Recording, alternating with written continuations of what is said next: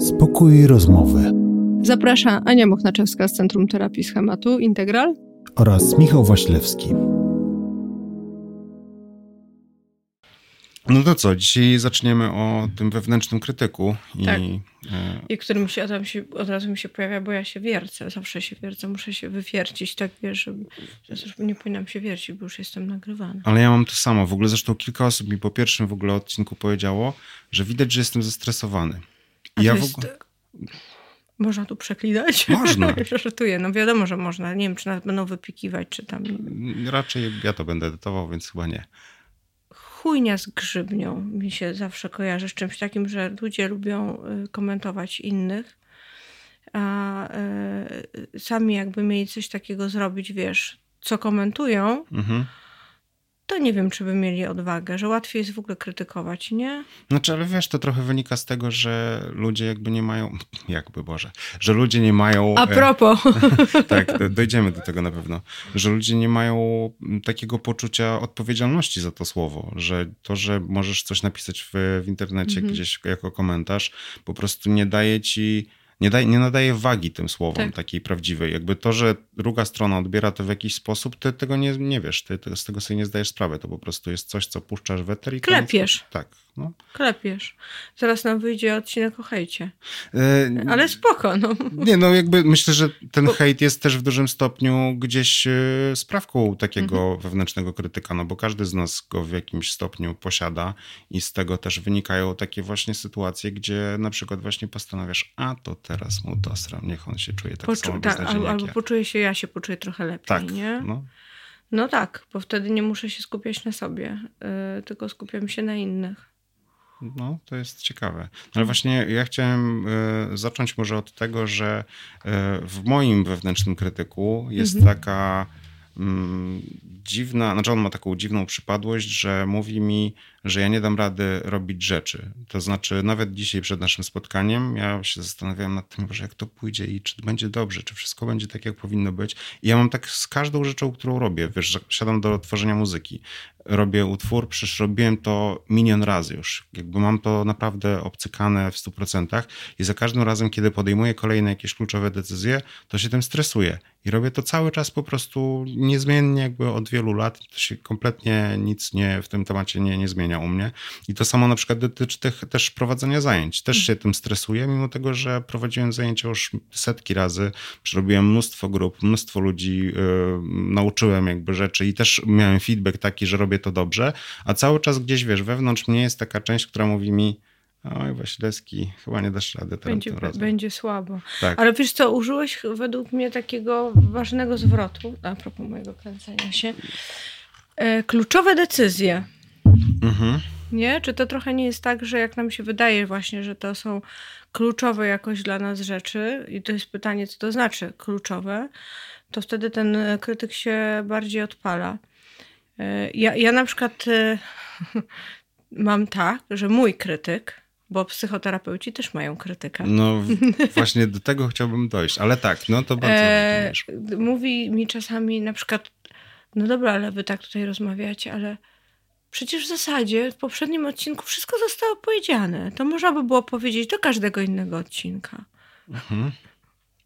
No ale to prawda, że tak by mogło być, żeby to mogłoby być powiedziane do każdego No, w zasadzie odcinka. tak, no bo my mówimy też o takich rzeczach, y, myślę, że to jest też wartość, ja bym tak to widziała. Później, jak już walczę z tym krytykiem Mhm. tych naszych rozmów, że jest tyle punktów różnych widzenia, a poza tym my, no, trochę czasu musi upłynąć, zanim coś wdrożymy i y, na przykład nasz sposób myślenia czy czucia się zmieni. Mhm.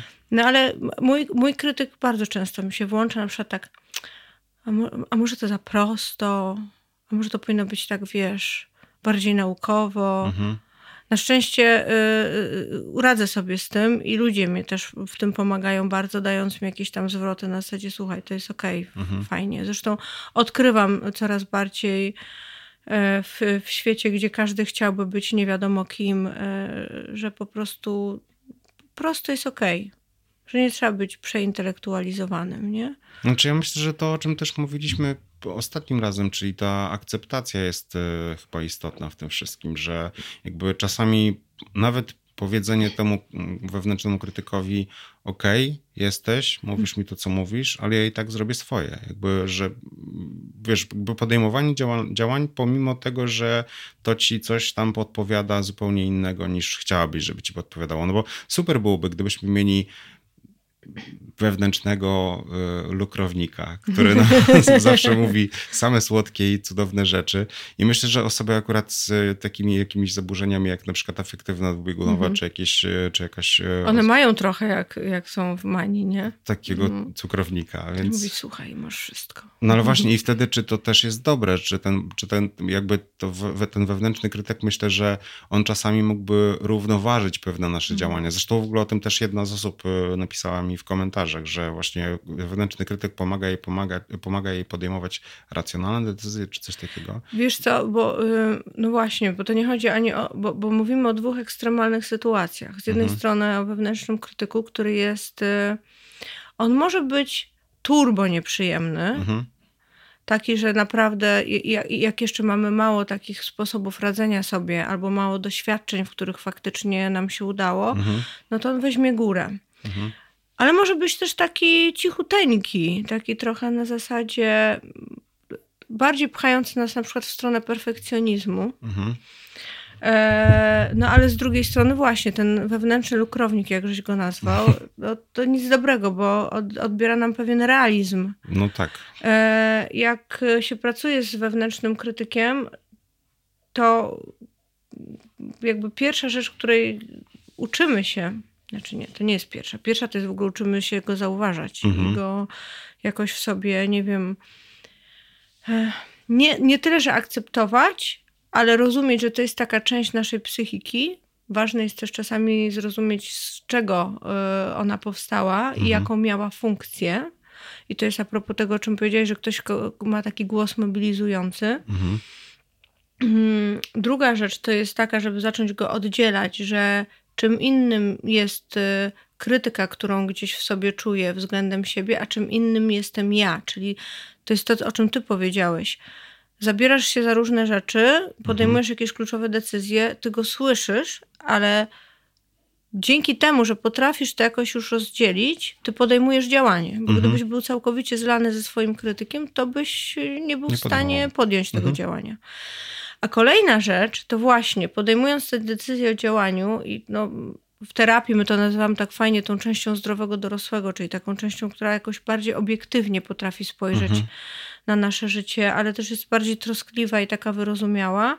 To, yy, I to jest chyba najtrudniejsze do zrobienia, ale najważniejsze w, w zwalczeniu w ogóle tego, tej części, to jest nauczenie się, że ja jako osoba dorosła Mhm. Nie potrzebuję takiego głosu, który będzie mi pieprzył nad głową yy, w imię yy, tego, żebym się zmobilizowała. Mhm. Czyli, że, no bo to często jest głos jakiś naszych taki uwewnętrzniony, tak? Jakiś, nie wiem, bliskich, rodziców, mhm. nauczycieli.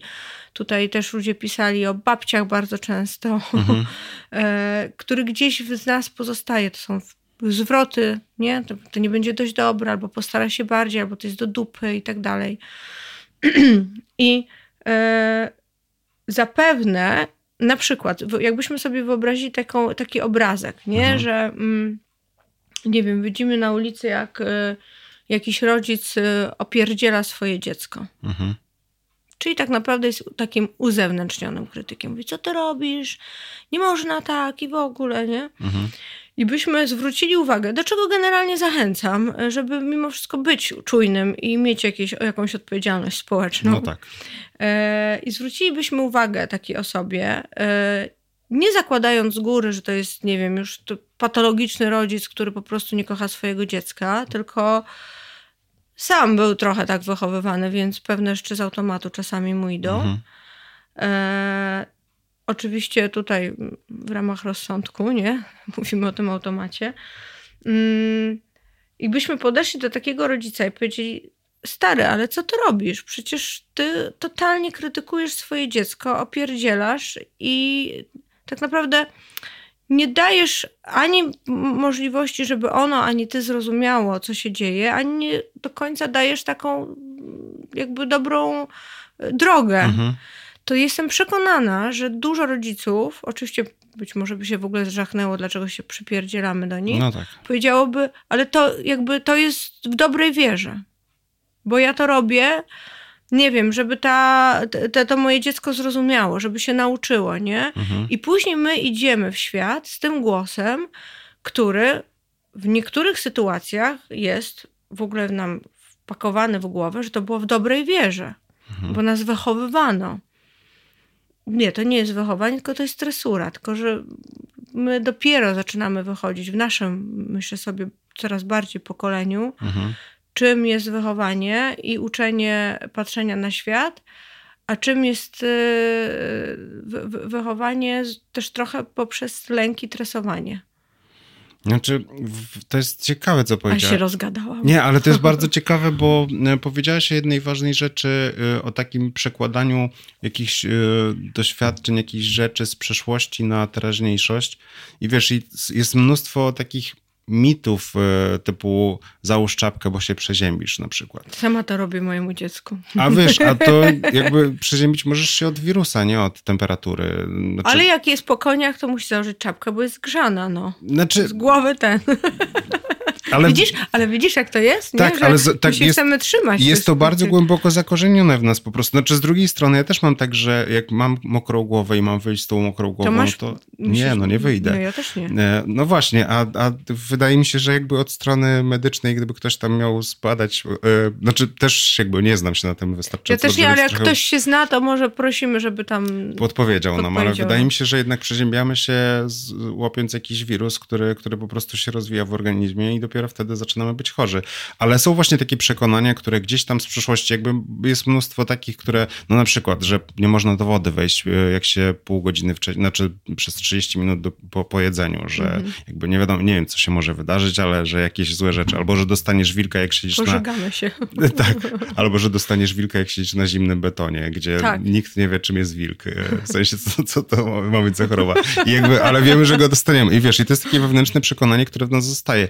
W ogóle bardzo fajnie, że jakby powiedziałeś o tym, bo wydaje mi się, że wiele osób może jakby pierwszy raz się spotykać nawet z terminem e, wewnętrznego krytyka, że to może być dla nich coś zupełnie mhm. nowego, że ten głos słyszą, ale jakby nigdy go nie nazwali, bo ja pamiętam, że też jak pierwszy raz o tym usłyszałem, to, to było dla mnie takie nowe, że to jest coś, czego do tej pory nie znałem i nie potrafiłem tego ubrać w jakąś nazwę konkretną, więc wtedy pojawiła się ta nazwa wewnętrzny krytyk, jakby zrozumiałem, na czym on polega, e, ale to też skąd się on bierze, jaka jest jego historia, u każdego z nas jest trochę inne, bo właśnie tak jak powiedziałaś, u jednych osób może to być babcia, która mówiła nam coś tam, u innych będzie to nasz starszy brat, który zawsze nam powtarzał, tak. że nie uda ci się czegoś zrobić i tak dalej.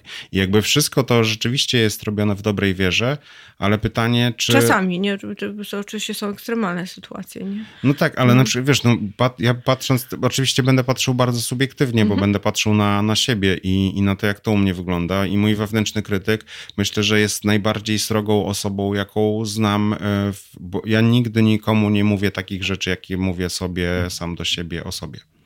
Więc... E, Jesteś naj, na, najbardziej surowy sam. Ale w ogóle tak jest. Zobacz, ludziom jest dużo bardziej e, łatwiej, zwłaszcza ci, którzy mają takiego rozbudowanego tego wewnętrznego krytyka, łatwiej jest im się zempatyzować z innymi, mhm. łatwiej jest im zawalczyć o innych niż o samych siebie.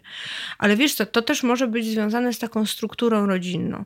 Bo w ogóle na przykład w psychoterapii schematu mówi się o czymś takim, że ten wewnętrzny krytyk czasem się mówi wewnętrzny, wymagający rodzic, rodzic albo wewnętrzny karzący rodzic, nie? Mhm. Trochę się od tego odchodzi, żeby tych, tego, rodziców, tych rodziców nie, tam nie tak. ten, ale, e, ale to, co jest też bardzo ważne, że nawet jeżeli używamy tego nazewnictwa, to nie po to, żeby po prostu zrzucić wszystko na karp tych rodziców, którzy dali ciała, mhm. tylko że po prostu oni byli wychowani przez swoich rodziców, tamci przez swoich i pewne jeszcze zostały przekazywane z pokolenia na pokolenie. Mhm. Mm. E, to jakby to jest jedna rzecz, ale też, poczekaj, bo zgubiła myśl bo mi się łączył mój wewnętrzny krytyk, potem znowu pączkujesz. Okay. I to jest właśnie, że tam siedzi taki coś z tyłu, nie? I komentuje cały czas. To jest niełatwe. No. Ale poczekaj, już wiem. E, bo czasami to jest tak, że e, ten krytyk jest utożsamiany z głosem właśnie z zachowaniami względem nas, z tych zwłaszcza wczesnych etapów, no bo uczymy się e, reakcji i na nas Mhm. i przez to filtrujemy jakby świat i odbieramy No też ten tak. świat. Mhm. I to czasami nawet nie muszą być, y, nie wiem, y, konkretne teksty. To wystarczy, y, to są gesty, to są spojrzenia. Jeżeli tego jest dużo, bo też nie chodzi o to, że od jednego tam zdania nie wiadomo, co nam się wydarzy, nie? Mhm. Ale jeżeli ich jest dużo, na przykład, nie wiem, mamy rodzica, który jest turbo zmęczony, jest w depresji i ledwo po prostu ciągnie, Mhm. więc może nie mieć zasobów do tego, żeby się nami opiekować w odpowiedni sposób. I to nie będzie intencjonalne ze strony tego rodzica, ale na przykład to, z czym się będziemy spotykać, Mhm. to załóżmy z tym, że poprosimy o cokolwiek, a on będzie robił tak. Jezu, dobra. Mhm. Nie? I ty niewerbalnie odbierasz yy, przekaz pod tytułem kurde, no jestem ciężarem, czy po prostu nie, nie jestem dość atrakcyjny dla tej o, osoby, która jest dla mnie ważna. Mhm.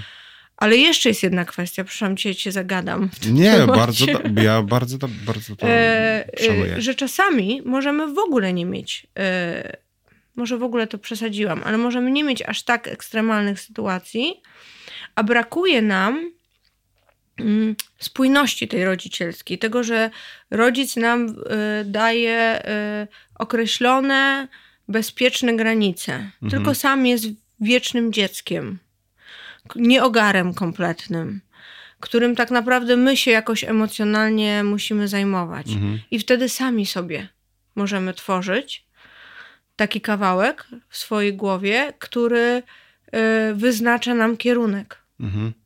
Ogarnia za nas ten świat. Musisz to, powinieneś tamto, nie rób tak, to zostanie y, tak odebrane i tak dalej, i tak dalej. Ponieważ brakuje nam tego przewodnika w postaci rodzica. Mhm. I kończąc tylko już mój w ogóle wielowątkowy wywód a propos y, y, y, y, krytyka, to myślę sobie, że też jest ważne, ważna rzecz, że nam jest, że, że w tych strukturach rodzinnych właśnie im mamy więcej do czynienia z niedojrzałymi emocjonalnie rodzicami, którzy właśnie będą nam jechać, brzydko Mhm. mówiąc, po tej psychice i czasami powiedzą nam tak, że nam wpięty pójdzie. Bardzo często jest jeszcze inna warstwa, właśnie taka, że my jako dzieci jakoś tak organicznie zaczynamy się emocjonalnie opiekować tymi rodzicami. Mhm. I to jest związane z tym też, że lepiej patrzymy na innych, a względem samych siebie jesteśmy e, turbosurowi. Jezu, czy to ma sens? Ma sens w ogóle bardzo, znaczy bardzo ma sens, bo mm, ja mam myślę, że idę to dokładnie takie doświadczenie z rodzicem, który emocjonalnie mm, nie umiał sobie z pewnymi sytuacjami poradzić. I ja byłem takim spowiednikiem. Z, z moją mamą miałem taką relację, w której jakby słuchałem o wszystkich problemach, które ona miała, i musiałem jakby być na tyle dorosły, żeby. żeby Udzi- udźwignąć to. tak, i, i do- doradzać jej jakoś, e, podpowiadać coś. I więc dość szybko byłem, miałem taką wewnętrzną potrzebę mówienia o, e, o emocjach e, nie swoich, tylko czyichś. I a dodatkowo jeszcze moja mama też była wymagającym rodzicem, więc e, gdzieś miałem wbudowane jakby z punktu wyjścia takie ustawienie, że okej, jak coś robisz, to bądź w tym przynajmniej bardzo dobry, jak nie najlepszy. E, I, i to... Ciężkie, nie? Do wypełnienia. ciężkie. y, Znaczy właśnie, wiesz, to jest ten problem, który wydaje mi się, że dzisiaj powoduje, że właśnie mam stres przed najdrobniejszymi rzeczami, że w momencie, kiedy myślę o sytuacji, którą mam do wykonania, e, zakładam, że raczej nie dam rady. E, To jest takie gó- odgórne założenie. No właśnie, ale zobacz, y, y, bo tutaj w, jak sobie czytaliśmy przed naszą rozmową pytania, Mhm. to dużo jest też takich pytań, jak sobie z tym radzić, nie? Mhm. E, Jak ty sobie właśnie z tym radzisz? No ja staram, znaczy ja mam metodę pracy wychodzenia ze strefy komfortu, czyli jakby jeżeli czuję, że czegoś nie chce mi się robić, e, albo że czuję, że to źle, zrobię źle, to ja sobie po pierwsze robię ramy czasowe, w jakich mam wykonać to zadanie. I tutaj mi pomaga super jedna aplikacja, która naprawdę świetnie w ogóle działa. E, ona polega na tym, że wpisujesz tam zadania dzienne, e, czyli po prostu ja tam sobie wpisuję wszystkie jakby wiesz, drobiazgi nawet. Zadzwonić do tego, ogarnąć to, przygotować tamto i tak dalej, i tak dalej. Wszystkie te rzeczy mhm. sobie zapisuję i możesz tam ustawiać czas na każdą z tych rzeczy, jaką masz do wykonania. I to trochę mnie jakby zmusza do tego, że wiesz, no patrzę, że na przykład, nie wiem, mam do kogoś zadzwonić i zostało mi jeszcze 5 minut na to, żeby to zrobić. No dobra, w końcu okej, okay, dobra, robię to. E, tak samo z zadaniami typu przygotowywanie utworów. E, zakładam sobie, że nie wiem, wymyślenie kompozycji zajmie mi godzinę, że potem kolejną godzinę będę dokładał jakieś... Ty masz takiego zarządcę. Tak, znaczy inaczej, to też trochę u mnie wynika z tego, że mm, moja multitaskowość trochę się jakoś popsuła i y, ja mam, y, wiem, że kiedyś rozmawialiśmy na temat ADHD i y, oczywiście zacząłem o tym czytać i jakby zauważyłem kilka rzeczy u siebie, które mógłbym pod to podpisać, ale już nie chcę gromadzić kolejnego, kolejnego zaburzenia, więc tylko powiem, że wykonując zadania bardzo łatwo się rozpraszam, czyli robię, załóżmy brzmienie stopy, ale nagle stwierdzę, ej, ale to byłoby super, jakby dołożyć piano. Zaczynam robić to piano, ale jak myślę o tym pianie, to myślę z kolei o tym, że e, w studio na przykład, w którym normalnie na, na co dzień pracuję, jest piano, które trzeba nastroić. Okej, okay, dobra, to chyba założę buty, pojadę to teraz nastroić. Wiesz, jakby takie sk skakanie po, po różnych rzeczach i to strasznie przeszkadza i właśnie takie, taka lista, do której wracasz, jakby ściągasz się, okej, okay, dobra, nie, nie, nie, masz do zrobienia to i jakby ja też sobie priorytetyzuję te rzeczy, bo drugi raz używam tego mhm. słowa i znowu nie mogę go Ale powiedzieć. nie, dobrze ci poszło. Dobra, Bardzo teraz już się udało.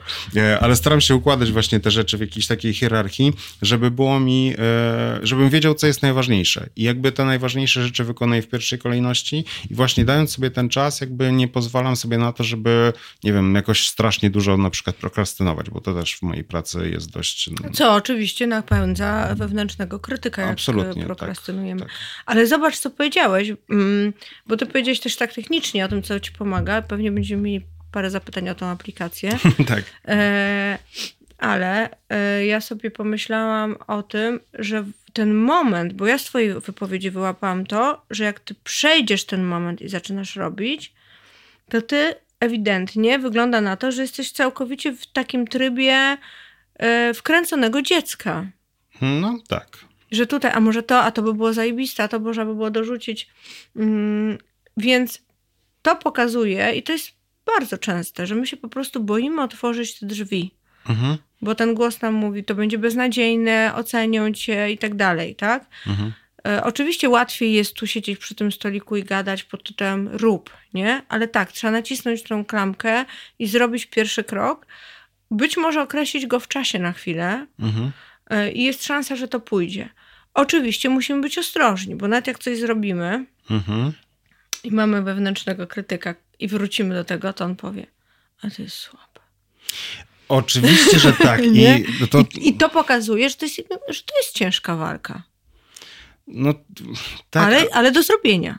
Tak, tylko myśląc o tym, wiesz, tak sobie tak się zastanawiam, czy to jest faktycznie rzeczywiście takie wieczne szamotanie się ze sobą, y, czy no bo mój sposób właśnie zadawania sobie jakiegoś okresu czasu, w którym mam wykonać dane zadanie, mi pomaga, ale, y, ale na przykład wiele osób nie ma w ogóle takich rozwiązań, wiele osób nie ma takich y, sposobów i w związku z tym właśnie szamoczę się pomiędzy tymi wszystkimi emocjami i i wydaje mi się, że powinniśmy spróbować jakoś dać tym ludziom nadzieję, że jednak. No, ale myślę, że to jest już dawanie nadziei. Tak, znaczy pierwsza rzecz to jest to, co powiedziałam wcześniej. To jest nie identyfikować się z tym głosem. To jest bardzo trudne, jeżeli odkryjemy przekonania, które za tym stoją, no ale że to co? Bo, bo ludzie mówią tak, no ale ja co mam? Mam nie mieć wewnętrznego krytyka? To właśnie, to będę miał wewnętrznego lizusa, czy będę no po tak. prostu y, y, leżał na kanapie y, i y, przejrzę Netflixa od góry do dołu i tyle? Czyli jak brak wewnętrznego krytyka kojarzy im się, brak tych, tych trzymania się w ryzach, kojarzy się z jakąś kompletną degrangoladą, mm -hmm, nie? Mm -hmm. A z czym tobie się kojarzy coś takiego? Bo mi się kojarzy na przykład z tym, jak wparowuje stary na przykład, akurat mój akurat za bardzo nie wparowywał, ale wparowuje, nie wiem, przysłowiowy stary albo stara do pokoju i mówią, masz się uczy, coś tam, a ty tam siedzisz, ściemniasz, nie, niby z książką i tak dalej. Mhm. I, I zaczyna się robić taki mechanizm związany z tym, że no gdyby, ten nie, gdyby nie ten stary i ta stara, no to nie wiem, czy ja w ogóle bym zdała, nie? Mhm. Że to, to jest bardzo często połączone z tym przekonaniem, że jak tego nie będzie, to my jesteśmy jakimś totalnym laserem, kałmukiem, mhm. debilem, y, jakąś amebą po prostu. No nie. Może możemy zobaczyć to w taki sposób, że ten głos nie pomaga nam w tym, żeby się mobilizować, tylko przeszkadza nam w różnych momentach być sobą, w ogóle się zastanowić, mhm. co ja bym robił. I może od tego można by było zacząć. Co ja bym zrobiła w swoim życiu, gdybym ja nie miała tego wewnętrznego krytyka na przykład, nie? Ale czego bym nie zrobiła? Być może, nie wiem, nie napisałabym doktoratu, załóżmy. Znaczy mhm. ja nie napisałam doktoratu, to jest przykład. Nie zamierzam. Moja matka mnie na to namawiała, ale nie wiem czemu chyba, żeby mieć ambicje jakieś tutaj. E, e, nie udało jej się. Mhm. E, no ale załóżmy, ktoś ma doktorat. Powiedział, kurczę, no nie napisałabym doktoratu, okej, okay ale może by okazało się, że ten doktorat w ogóle nie jest moją drogą. Może byłabym zupełnie w innym miejscu, w którym miałabym mniej napięcia mhm. i byłoby mi dużo lepiej. Ale to jest też ciekawe, co powiedziałeś, bo wydaje mi się, że bardzo, bardzo wielu ludzi e, nie umie sobie znaleźć tego swojego miejsca, a to znalezienie swojego miejsca czasami może się okazać, że właśnie nie jest wcale miejscem, w którym masz wykonywać, nie wiem, 10 godzin katorżniczej pracy, pracy dziennie. Albo piąć się po drabinie sukcesu. Tak, e, że może twoją, twoją metodą i twoim sposobem funkcjonowania jest e, szukanie sukcesu jakby na przykład w innych miejscach w ogóle. Ja na przykład, ja myślę, że do tego bardzo mocno dojrzewam, że wydawało mi się, że moje miejsce jest gdzieś w zupełnie innym miejscu niż w rzeczywistości. To jest, wiesz, takie trochę jak projektowanie sobie rzeczywistości, która ma się wydarzyć jakaś i jak mhm. się już ta głowica styka z tą taśmą i jakby ten, ta rzeczywistość staje się tu i teraz, to nagle okazuje się, że to wygląda inaczej niż ty sobie wyobrażałaś. Typu, nie wiem, jedziesz, masz jechać samochodem do Gdańska i po prostu wyobrażasz sobie, że będzie mgła, że będzie Znowu mamy tą mgłę, nie? Tak. No i dobra, dawaj. No.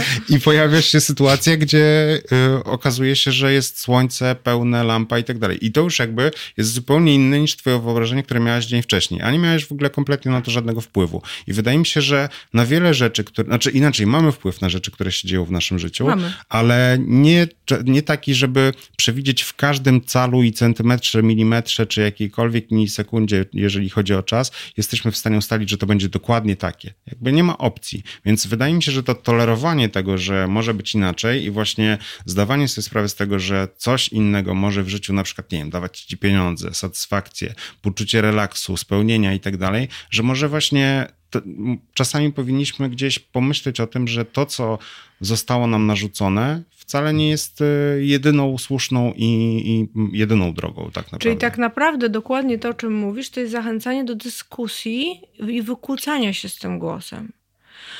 E, ludzie... Aż miałem ciary, jak to powiedziesz. Super, to w ogóle bardzo mi się to podoba, co powiedziesz. Co powiedziałeś? No, że, że y, dyskusja z wewnętrznym tak. y, krytykiem. Dyskusja, ale taka, w której możemy powiedzieć, bo o, to jeszcze tutaj znowu moja pączkująca ta głowa się tutaj uaktywniła.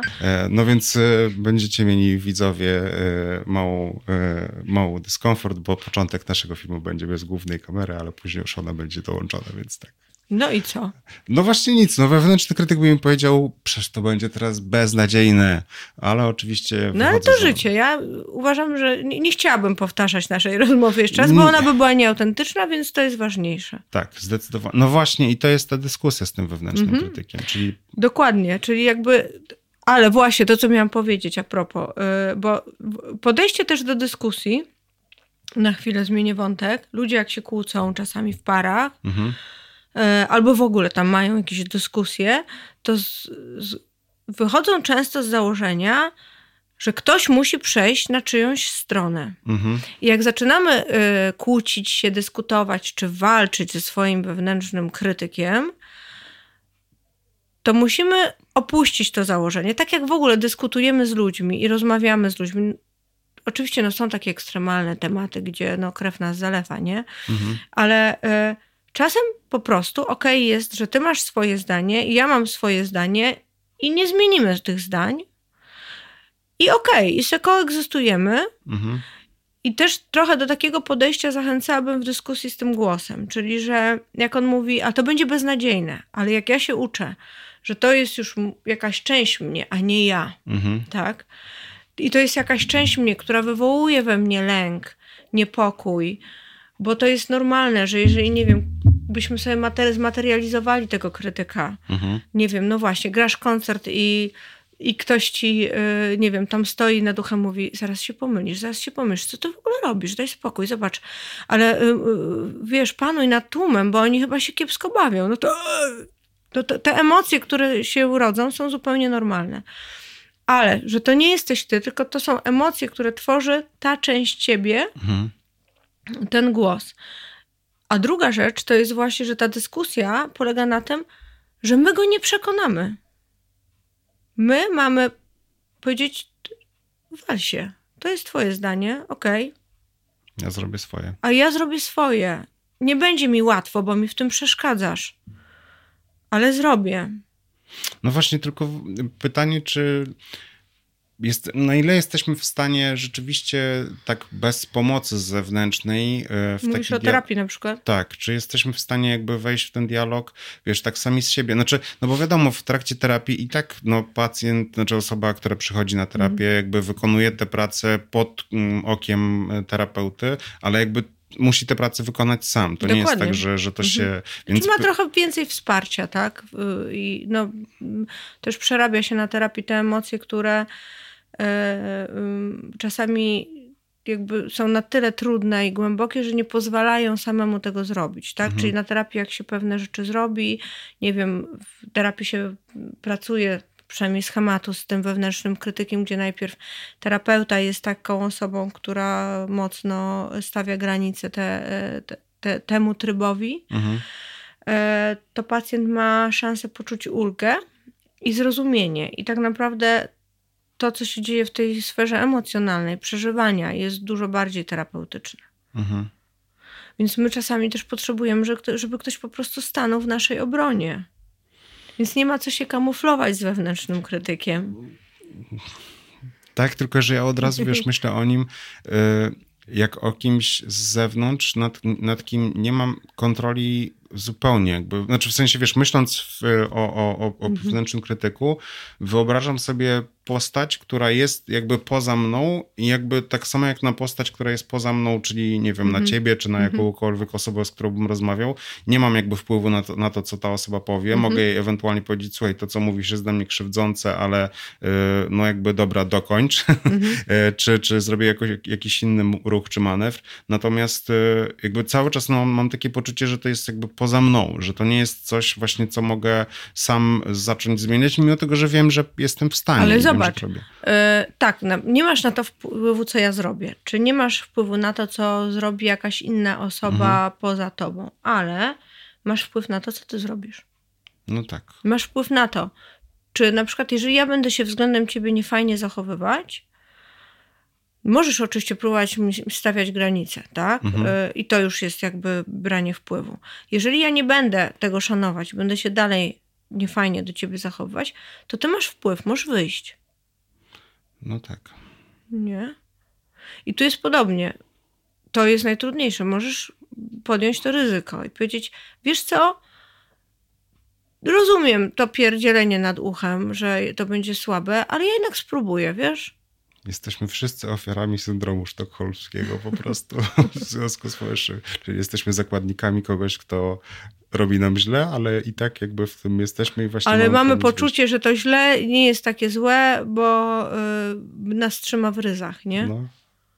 Ciekawy wniosek. No, ale wiesz co, y, mm, bo my mówimy o, tej, o, o tym takim krytyku, który jest y, i o tych ludziach, którzy jawnie o nim mówią, którzy y, mówią o takiej walce, albo wręcz czasem no, wręcz to po nich widać, że, Mhm. że no jakby jest to związane z ich też lękami, y, jakimś zahamowaniem, że nie czują się sobą, tak? Mhm. Oczywiście można z tego wyjść, ale jest jeszcze inna strona wewnętrznego krytyka, bo są też takie osoby, które y, robią wszystko, żeby, y, żeby go nie było widać, ale w taki sposób, y, bym powiedziała wręcz fanatyczny. Mhm. No i to już są takie niebezpieczne jednostki. Wiesz, typu, że, że ja muszę więcej, ja muszę lepiej, ja jestem lepszy, ja jestem fajniejszy. Że to też jest tak naprawdę podsycane turbo wewnętrznym krytykiem, Mhm. tylko tam jest no, bardzo dużo obudowy wokół tego. Czy ja jakoś tak sensownie mówię? Mm, Tak, znaczy ja to trochę odbieram jak takie przejście na ciemną stronę mocy, Tak, że jakby wiesz, tak. y, mm, dajesz, no, trochę myślę, że to można odnieść do, do afektywnej i właśnie do tej górki, gdzie, pojawi, gdzie ten wewnętrzny krytyk może się pojawiać, ale ty jakby jesteś w takim nastawieniu, wiesz, że wszystko jesteś w stanie zrobić. Mhm. Tak, nie? tylko że wiesz Siłowo. O ile będę bronić y, y, tego, o czym ty mówisz, no, że to jest choroba, z którą po prostu musimy sobie radzić poprzez branie leków. Nie mamy Mhm. na pewne rzeczy wpływu Mhm. tutaj, nie? Dopóki nie ustabilizujemy Też- się. Niektórzy twierdzą, że leki nie są wcale skuteczne. To tak nawiązanie do pewnej pani. Tak. No, ale pi- pierdzieli, no, dobra. Tak. E, Natomiast e, ja myślę tutaj o bardziej takiej konstrukcji osobowościowej, wiesz, E, czyli o tym, że e, mm, na przykład w środku czuję się mała, niedoceniona, Mhm.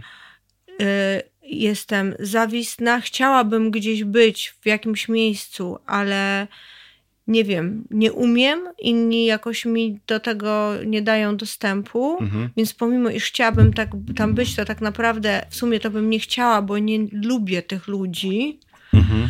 ale ja im pokażę.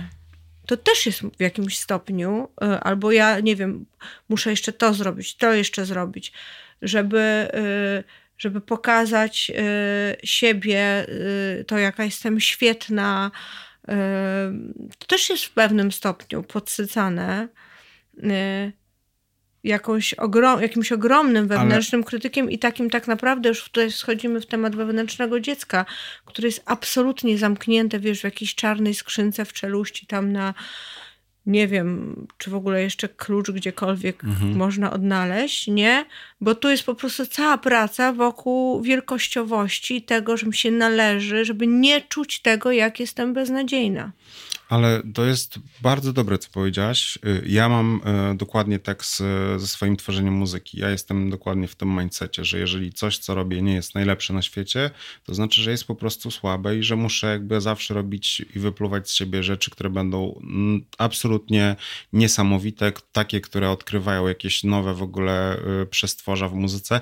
I to, co jest też bardzo ciekawe, to to, że ja w, takim, w takiej drodze szukania y, utworu, który chcę stworzyć, y, bardzo często odrzucam wiele utworów, które mogłyby być czymś fajnym, ale nie są wystarczająco dobre. Chowaj je do tej, do sejfu, jak No, no, Prince. nie? robię to, ale wiesz, ale jakby problem polega na tym, że mm, odrzucanie takich e, dobrych rzeczy gdzieś po drodze, to też jest myślę zasługa wewnętrznego krytyka i on Mhm. też potrafi nam e, wmawiać, że właśnie czasami rzeczy, które robimy, nawet przez, przez w moim przypadku akurat i w przypadku mojego zawodu, przez zasłuchanie się w danym elemencie może ci się po prostu zacząć to wydawać miałkie, nijakie i beznadziejne i po prostu po trzech godzinach wymyślania utworu nagle stwierdzasz, nie, to nie ma żadnego sensu. Mimo tego, że prawdopodobnie w inny dzień skończyłabyś ten numer pięć razy już po, dro- po drodze i, i Znaczy i to powoduje, mówisz o takim y, też zapętleniu, nie?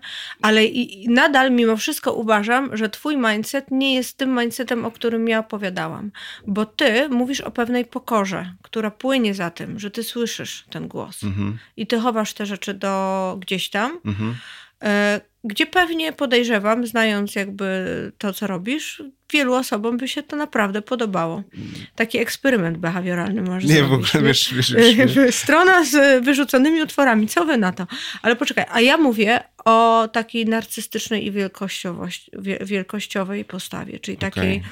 że ja, że ja ro, I dlaczego ja o tym mówię? Ponieważ tego typu osoby, w tych, które ten wewnętrzny, krytyczny głos mają na wierzchu, mogą bardzo wzbudzać, jeszcze podgłaśniać ten głos. Mhm. E, dobrze powiedziałam? Pod... Czy podgłaśniać, czy robić głośniej? Robić głośniej niech ja bym... będzie, nie? Robić mhm. głośniej ten głos. E, I te, które mają na wierzchu ten głos, będą się czuły być może jeszcze bardziej przestraszone i wycofane, a te drugie będą się tym w jakiś sposób, mogą się tym karmić. Mhm. I dlatego o tym mówię głośno, żebyście mieli świadomość, że pod tym takim turboagresywnym poczuciu własnej wartości jest turbo krytyk, którego po prostu każdego dnia musimy mocno zagłuszać. Hashtag Andrew Tate na przykład. E, albo jest jeszcze taki. No tak, to, ale absolutnie się z tym zgadzam, że tacy ludzie są bardzo ostrzy w ogóle w wyrażaniu swoich opinii i, i bardzo intruzywni w ogóle w tak. takim e, obyciu. No tak, to, to prawda. Dużo znam takich osób i no rzeczywiście nie pomyślałem o tym, że to też jakby, że wewnętrzny krytyk nie musi tylko cię łaić i, i po prostu, że jesteś. Więc tak naprawdę, jeżeli macie takie osoby wokół, których się boicie, bo są właśnie takie, to sobie pomyślcie, ale tak wewnętrznie, ojej, jakiego ty musisz mieć wewnętrznego krytyka, że po prostu takie zabiegi stosujesz. No tak, tylko teraz pytanie, czy my jesteśmy w stanie jakby przejść na ten mindset, w którym bierzemy taką osobę pod lupę, właśnie mówimy sobie, ok, to jest osoba, która z tym swoim wewnętrznym krytykiem też ma całkiem sporo roboty do wykonania, ale mimo wszystko jednak ta partia tej osoby, znaczy ta część tej osoby, która nas w jakiś mhm. sposób intimidate po polsku, to Boże, y, y, już ci mówię. Zawstydza, no nie no, no, no, że czujemy się znaczy, zawstydzeni. w jakiś sposób cię narusza, nie? Tak. To, mhm. to, to jest. Y, I czy, czy jesteśmy w stanie na to wpłynąć w ogóle? Czy w sensie, wiesz, jakby mając świadomość tego, że okej, okay, wewnętrzny krytyk stoi za jego postawą. Nie, ale chodzi o to, żeby wpłynąć na, na siebie, czyli znowu na budowanie takiego zdrowego kawałka, który mówi. Ale poczekaj, to jest tylko postawa tego człowieka, która świadczy o tym człowieku, a nie o tobie. No wiesz, jakby ja wiem, rozumiem to, mhm. tylko zastanawiam się, czy jesteśmy w stanie zawsze w każdej sytuacji jakby, wiesz, wracać do tego wspomnienia. To, znaczy do tej myśli, bo ja powiem ci, do czego to no. od, odniosę. Do e, mojego ostatnio palenia papierosów i e, w sensie hitsu, bo nie palę normalnych papierosów, ale, e, ale palę hitsy i spotkałem się z, z gościem, z którym wyszliśmy na fajkę i on palił tego, tą fajkę tak bardzo powolutku, że wiesz, brał Smakował. Tak, jakby wiesz, przeżywał to, że, mm. że pali. A ja generalnie palę tak, że to jest po prostu odruch, wiesz, który gdzieś mimowolnie... Regulujesz sobie oddech tym fajkiem. Trochę tak. I wiesz, i nagle w pewnym momencie zdałem sobie sprawę z tego, że ja po pierwsze nie przywiązuję wagi do tego, co robię, że to raz. Dwa, że e, jakby kompletnie robię to mimowolnie i nie skupiam się na tym i w ogóle nie daje mi to w gruncie rzeczy jakiejś większej przyjemności. I zacząłem się łapać na tym, że jak, jak sam e, palę, to właśnie staram się tym e, upajać i robić mhm. to powoli, robić to spokojnie i to rzeczywiście zupełnie inaczej na mnie oddziałuje. Czyli jarasz mindfulnessowo. Tak, wiem, że to było. Jezu, o Jezu, tam, dlaczego? E, obierać ziemniaki. Mindfulnessowo. Tak. Można. Tak. Tylko wiesz, jakby myśląc o tym, cały czas jednak muszę się, bo czasami mi się zdarza jeszcze cały czas, wiesz, zapalić tym starym sposobem i jakby muszę się do niego zmuszać. Tak się zastanawiam, czy to jest tak, że jesteśmy w stanie wyrobić sobie takie nawyki, które pozwolą nam właśnie na przykład... Tak. Okay. Tak. tak, czyli właśnie to jest ten cały proces, o którym ja tak naprawdę powiedziałam na początku, yy, który brzmi prosto, ale nie jest łatwy, ale można go podzielić na etapy. Czyli pierwszy etap jest taki, że odkrywam skąd mi się to wzięło mhm. i yy, w jaki sposób to było użyteczne w moim wczesnym życiu. Znaczy, w sensie dla mnie być może nie, ale jakoś na kanwie tego jakieś przekonania wyrobiłam, mhm, wyrobiłem. Mhm. Czy jak już wiem na przykład, że o, mamunia się odzywa na przykład, nie? Tak jak pisali tam ludzie, że często to jest mama albo babcia. Mhm. Dlatego, że ludziom się kojarzy to ze słowami. Ale podejrzewam, że jakbyśmy pomyśleli o tym, to też oczywiście stereotypowo trochę, e, z, z naszego pokolenia, e, mhm pomyśl sobie o wewnętrznym krytyku związanym z obszarami, gdzie nic nie mówi, to być może byłby to ojciec. I na przykład nieobecność, wiesz, wyhamowanie Mhm. emocjonalne, to też jest y, kawałek wewnętrznego krytyka. Więc najpierw uczę się tego, skąd mi się to wzięło. I na przykład, jak ktoś się na mnie spojrzy, a ja czuję, że mi się tam nie poci wszystko Mhm. i się spinam i od razu czuję taką w sobie wewnętrzną krytykę, no to być może ja skądś to spojrze- spojrzenie już wcześniej znam. Mhm. Coś ono mi przypomina. I kolejny etap to jest e, uczenie się tego rozdzielania. Tak jak ty mm, powiedziałeś o, o, o tym y, paleniu, nie, Mhm. nie, nie wspieramy tutaj Nie, palenia. nie, nie, no, absolutnie Okej. nie, absolutnie nie. Ludzie robią różne rzeczy. No. Mm, I o tym, że y, tak trochę świadomie zacząłeś mindfulnessowo palić i być może w ogóle tak, tego typu jaranie y, daje większe, y, większą możliwość w ogóle rzucenia palenia Tak, a propos, mhm. bo nagle jak jeszcze sobie do tego do, do, dorobisz taką medytację potem, a teraz a teraz sobie wyobraź, jak zatruwasz każdą komórkę w swoim ciele. No to jak, jak drapiący dym wchodzi ci do gardła, nie? I tego typu rzeczy. No ale zobacz, łapiesz się na tym i się przełączasz. I, to jest do, i, to, I to jest kolejny etap, czyli łapię się na tym, że mówię, o, mam całą masę nieprzyjemnych myśli.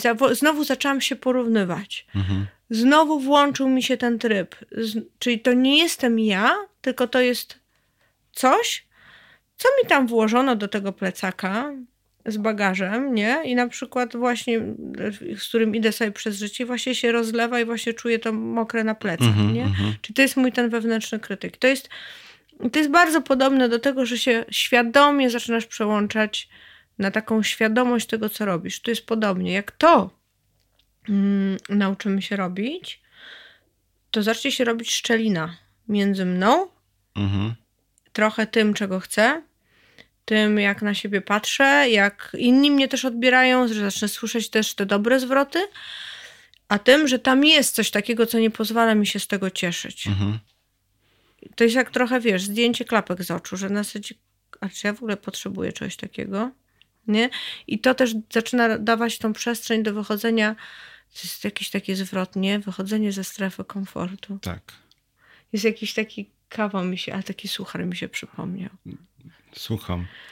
E, ja- jak się nazywa ten taki coach? Grzesiu, Grzesiak? Czy jest jakiś taki, Ale kto... Jakiś coach taki jest? A, Taki to w ja... tym- nie wiem, je, jest ktoś taki, taki słynny ten, nie? I że on wszedł do tego sklepu, e, gdzie się sprzedaje wykładziny i e, nie wiem, czy to będziemy puszczać, bo już mi się wewnętrzny krytyk włączył, ale jest sklep z wykładzinami, który się nazywa Komfort i już mają zamykać, on chodzi, chodzi, chodzi, wybiera i tak dalej już jest po godzinach zamknięcia i on nadal nie chce wyjść i podchodzi do niego e, e, ochroniarz i mówi, proszę pana, proszę opuścić strefę komfortu. Super. To możemy tym sucharem tak naprawdę zakończyć, bo, y, bo mm, gadamy dzisiaj wyjątkowo dużo i Ja strasznie intensywnie. gestykuluję. Ale super w ogóle, bardzo, bardzo y, jestem zadowolony. Ja w ogóle, wiesz co, myślę sobie, że to jest taki... E, taki mam pomysł teraz na szybko, nie wiem co ty o tym sądzisz i co e, wy, którzy tego słuchacie i oglądacie, myślicie, że jeżeli będą wam się pojawiać, e, taki mam pomysł, że jeżeli ludziom się będą pojawiać jakieś ich historie na przykład, Mhm. jakby się chcieli tymi historiami podzielić, to my się możemy zastanowić nad tym, żeby dograć jeszcze coś w kolei, bo, bo to jest taki temat, Tak, absolutnie. Zgadzam, bo uważam, że jakby podrapaliśmy trochę taki Nie. szczyt. Absolutnie, że jest pod spodem tego dużo więcej. Bo nawet kolejne pytanie, które mi się od Mhm. razu e, pojawia, to pytanie o to, co zrobić, żeby ten nawyk faktycznie nam wszedł w krew, bo ja mam na przykład takie poczucie, że jednak cały czas, znaczy w ogóle pytanie, czy jesteśmy w stanie w ogóle to zrobić tak, że to będzie się działo naturalnie w którymś momencie, bo ja mam wrażenie, Tak, tylko właśnie to są te, to, to, to jest jak z tym, mm, e, nie wiem, jak z ćwiczeniem chociażby, nie? Że e, jak ludzie idą na siłownię, bo chcą, chcą mieć sześciopak, no to to jest oczywiście jakaś tam motywacja, ale, ale jak e, na przykład e, chodzą na tą siłownię, bo naprawdę chcą, czy tam, nie wiem, trenują cokolwiek, tak, innego, Mhm. bo naprawdę chcą i zaczynają czuć efekt taki, że im po prostu jest lepiej, to wtedy zaczyna im w ogóle wręcz brakować tego. I tu jest jakby podobnie, czyli jak y, y, wiemy skąd to się bierze, umiemy to nazwać, zaczynamy to zauważać i zaczynamy z tym dyskutować i wprowadzamy działanie, i to nie chodzi o spektakularne działanie, tylko najpierw takie drobne, potem, a to jednak spróbuję inaczej, nie? A to jednak wypuszczę ten utwór, który schowałem do szafy i zobaczę, co inni pomyślą. Nie, nie wiem, czy to byłoby drobne działanie, ale, Ale ale jakieś, tak. nie?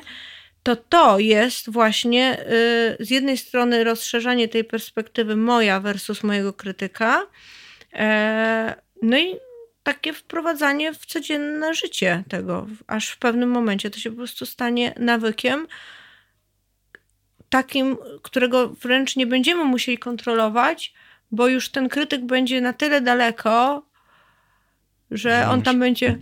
Ale ja tylko chciałam, ale dobra, to dzięki, to nie chcecie słuchać, nie?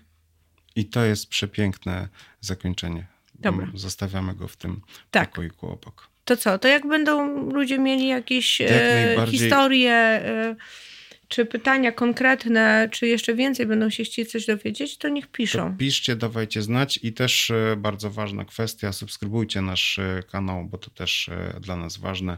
Będziecie wtedy na bieżąco ze wszystkimi rzeczami, więc dziękujemy wam za Dzięki dzisiaj. wielkie. Dziękuję Cianiu. Dzięki.